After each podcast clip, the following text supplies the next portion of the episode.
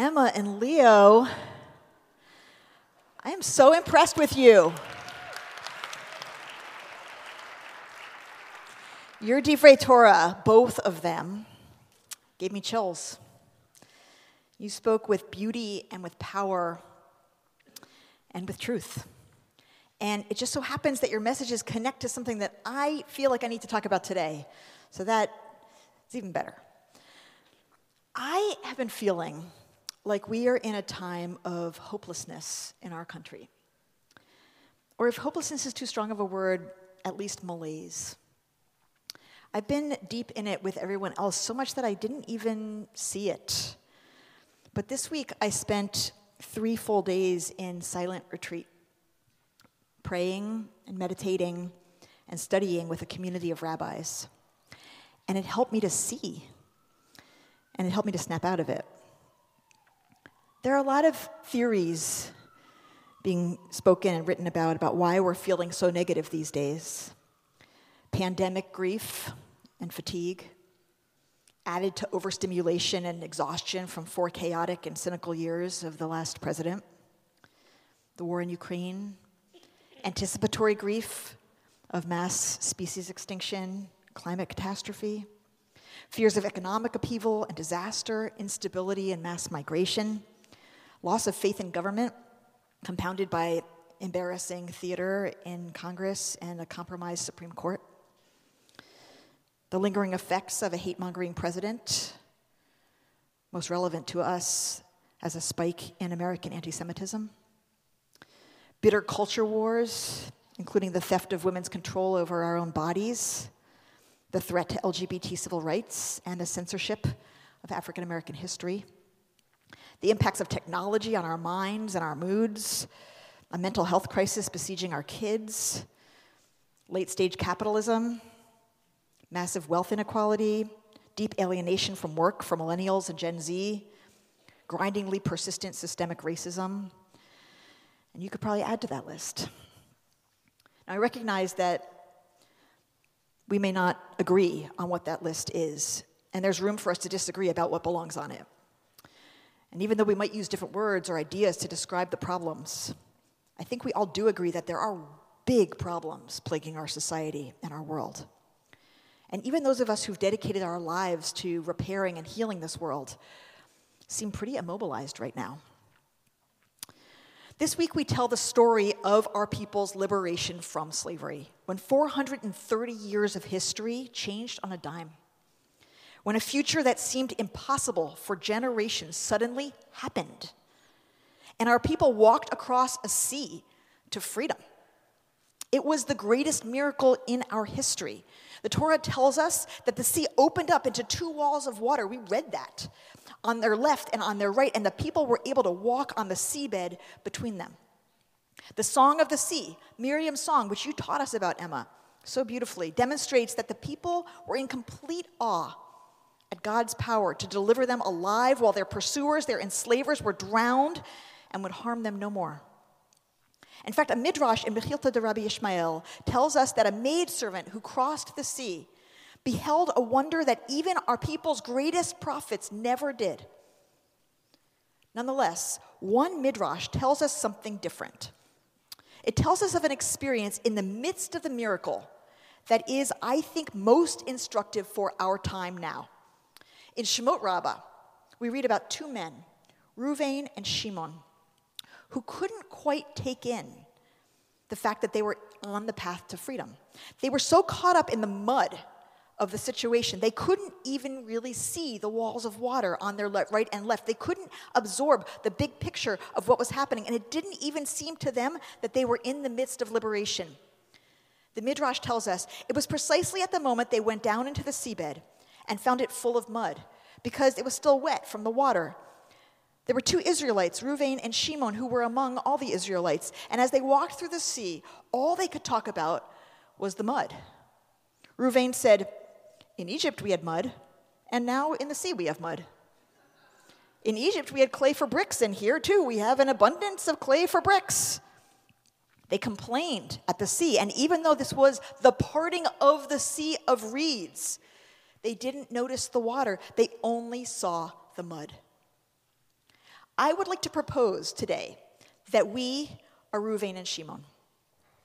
We are in the midst of crossing the sea. We are in an extremely slow motion miracle of liberation, but we cannot see the walls of water and we cannot see the path to freedom because it is so damn muddy on the way. We are very familiar with the mud. We are very good at complaining about it. We are very good at arguing about it. We are very good at analyzing its composition and its viscosity, its stink, and its effect on us. And unlike in Torah, our sea crossing is so slow that many generations will live and die before we get to the other side. But if only we could step back and see ourselves with perspective, we would know that we are crossing a sea. We would know that we are in the midst of a miracle of liberation. It looks like things are bad. And in many cases, they are bad. But in the big picture, in the span of time, most things are improving. According to global data compiled by Oxford University, global life expectancy has more than doubled in the past century. Two centuries ago, 8 in 10 people still lived in extreme poverty, and now it's fewer than 1 in 10. In 1800, nearly half of all children died before the age of five, but today it's less than 4%. In the 19th century, people, read mostly women, spent an average of 58 hours per week on household chores. Now it's fewer than 18. Over the same period, hours spent working outside the home, read mostly by men, were slashed in half, down to around 40 hours per week. It's not linear, and it's not as fast as we need it to be, but humanity is becoming more healthy, more free, more just, and more sensitive. And we're responding to environmental catastrophe at an unprecedented speed. As Adrienne Maree Brown said, we are shaping the future we long for and have not yet experienced. I believe that we are in an imagination battle, she said. That's why the story we tell ourselves matters so much. Let's just take a couple of examples from the big list of worries that I named at the beginning, starting with the environment. Anybody remember the hole in the ozone layer? If you are Gen X or older, you do.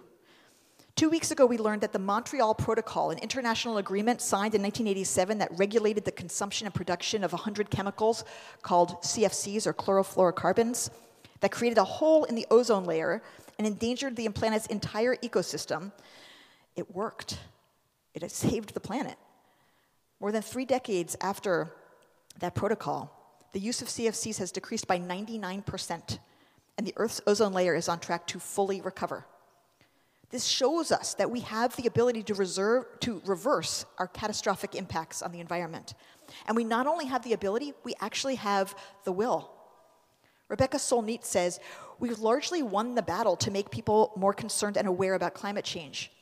The scientific journal Nature published a study concluding that most Americans believe that only a minority support strong climate action, when in reality, a large majority, close to 80%, does. And we have the solutions we need in solar and wind. We just need to build them out and make the transition fast. And it's happening fast. And the Inflation Reduction Act includes funding to research better battery materials with domestic US sources. It's not only possible, but it is happening. Since 2008, the UK shifted from 80% fossil fuel, fuel use to getting more than half of its power from solar, wind, and nuclear, and almost none from coal. Scotland gets now nearly 100% of its power from renewables. Solnit says, 20 years ago, we did not have constructive ways to leave the age of fossil fuel behind, but now we do, and the solutions keep getting better. In 2021, the organization Carbon Tracker put out a report that showed that current technology could produce 100 times as much electricity from solar and wind than the current global demand. And their report concludes that the technical and economic barriers have been crossed and the only impediment to change is political. Now, of course, the political impediment is significant, but we are increasingly finding the will. At the current 15 to 20% growth rate of solar and wind, fossil fuels will be pushed out of the electricity sector by the mid 2030s and out of total energy supply by 2050. The unlocking of energy reserves 100 times our current demand creates new possibilities for cheaper energy and more local jobs in a more equitable world with far less environmental stress. Solnit concludes At the end of the last millennium, those barriers seemed insurmountable. The change is revolutionary, but the revolution was too slow to be visible to us. Because the energy revolution has been incremental, there's been no single breakthrough moment, yet it adds up to an encouraging and even astonishing narrative. On the other hand, people find grim narratives all too believable, whether or not they are grounded in fact. We are still inundated by harmful as well as untrue stories about climate and the future. Prophecies can be self fulfilling. If you insist that we cannot possibly win, you pit yourself against the possibility of victory and the people trying to achieve it. Now, I am in no way saying that we should sit back and watch. Quite the opposite. Every one of us is needed to do everything we possibly can to make this transition happen as quickly as possible. And here at CBE, our Dayenu Circle is working on exactly that, and every one of you can get involved. Let's take another item on the list the culture wars. Emma, you taught us about the incredible progress we're making in gender equality. Your grandmother's story would not have been possible 200 years ago. And I dare say that Miriam was not going to get credit for the Song of the Sea, no matter how assertive she was. And by the way, I think she was pretty assertive. And as you say, neither you nor I would be standing here today if it wasn't for the, all of the generations of women who stood and fought for equality. And that fight continues today, as you taught us, including for pay equity and including the powerful backlash we're seeing nationwide to the theft of our reproductive rights, which we will win back in our lifetimes. Mark my words. In fact, here at CBE, we will be observing Reproductive Justice Shabbat on February 17th for the second year in a row. And we'll be hearing from our own members who will tell their stories of abortions and of births and of advocacy and of reproductive choices powerful stories to er- er- erase invisibility and shame and stigma. We are winning in the big picture on gender equality. We are. And we are also winning on LGBT equality. No one, no one is putting us back in the closet. No one is making us doubt our beauty and our brilliance ever again. The court will do what it will do, but we have tasted freedom and the culture has moved to embrace us and our love, and there is no going back.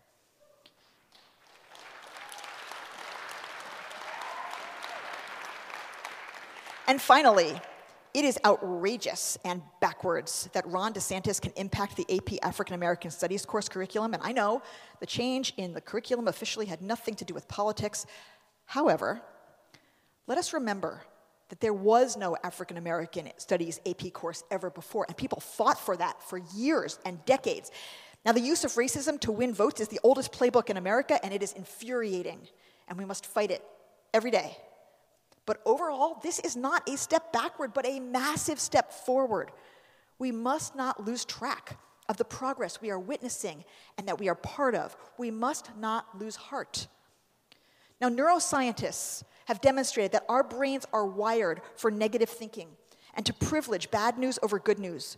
According to the National Science Foundation, 80% of our thoughts are negative and 95% of our thoughts are repetitive. It's called negativity bias. Evolution has wired us to scan for danger and to obsess over bad news. 120,000 years ago, the best worriers, worriers as well as warriors, survived.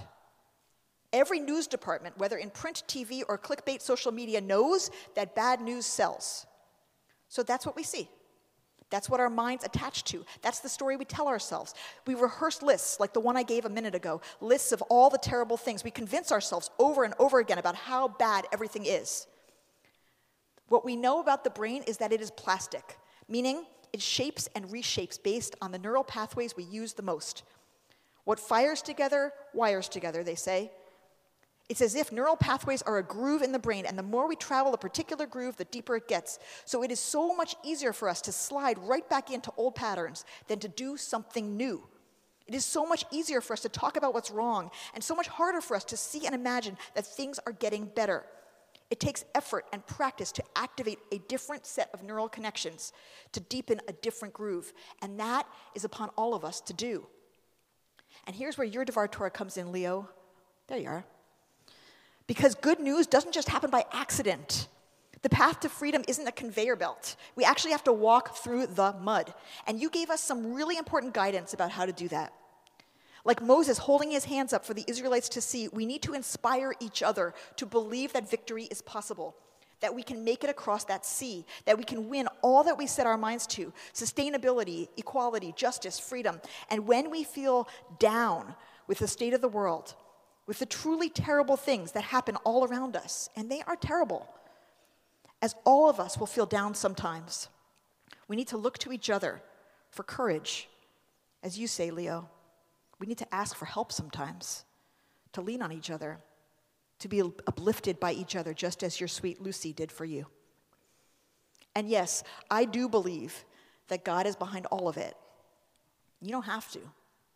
Probably the most famous midrash of all from this parsha about the big miracle is not about God or about Moses, but about Nachshon, a regular person who saw that action was needed and walked right into the sea until the waters reached his nose or his throat. And the tradition tells us that was how the sea split open. A regular person saw what needed to be done and did it. That's what brought about the greatest miracle of all time. And that is exactly what every one of us can do. Shabbat Shalom.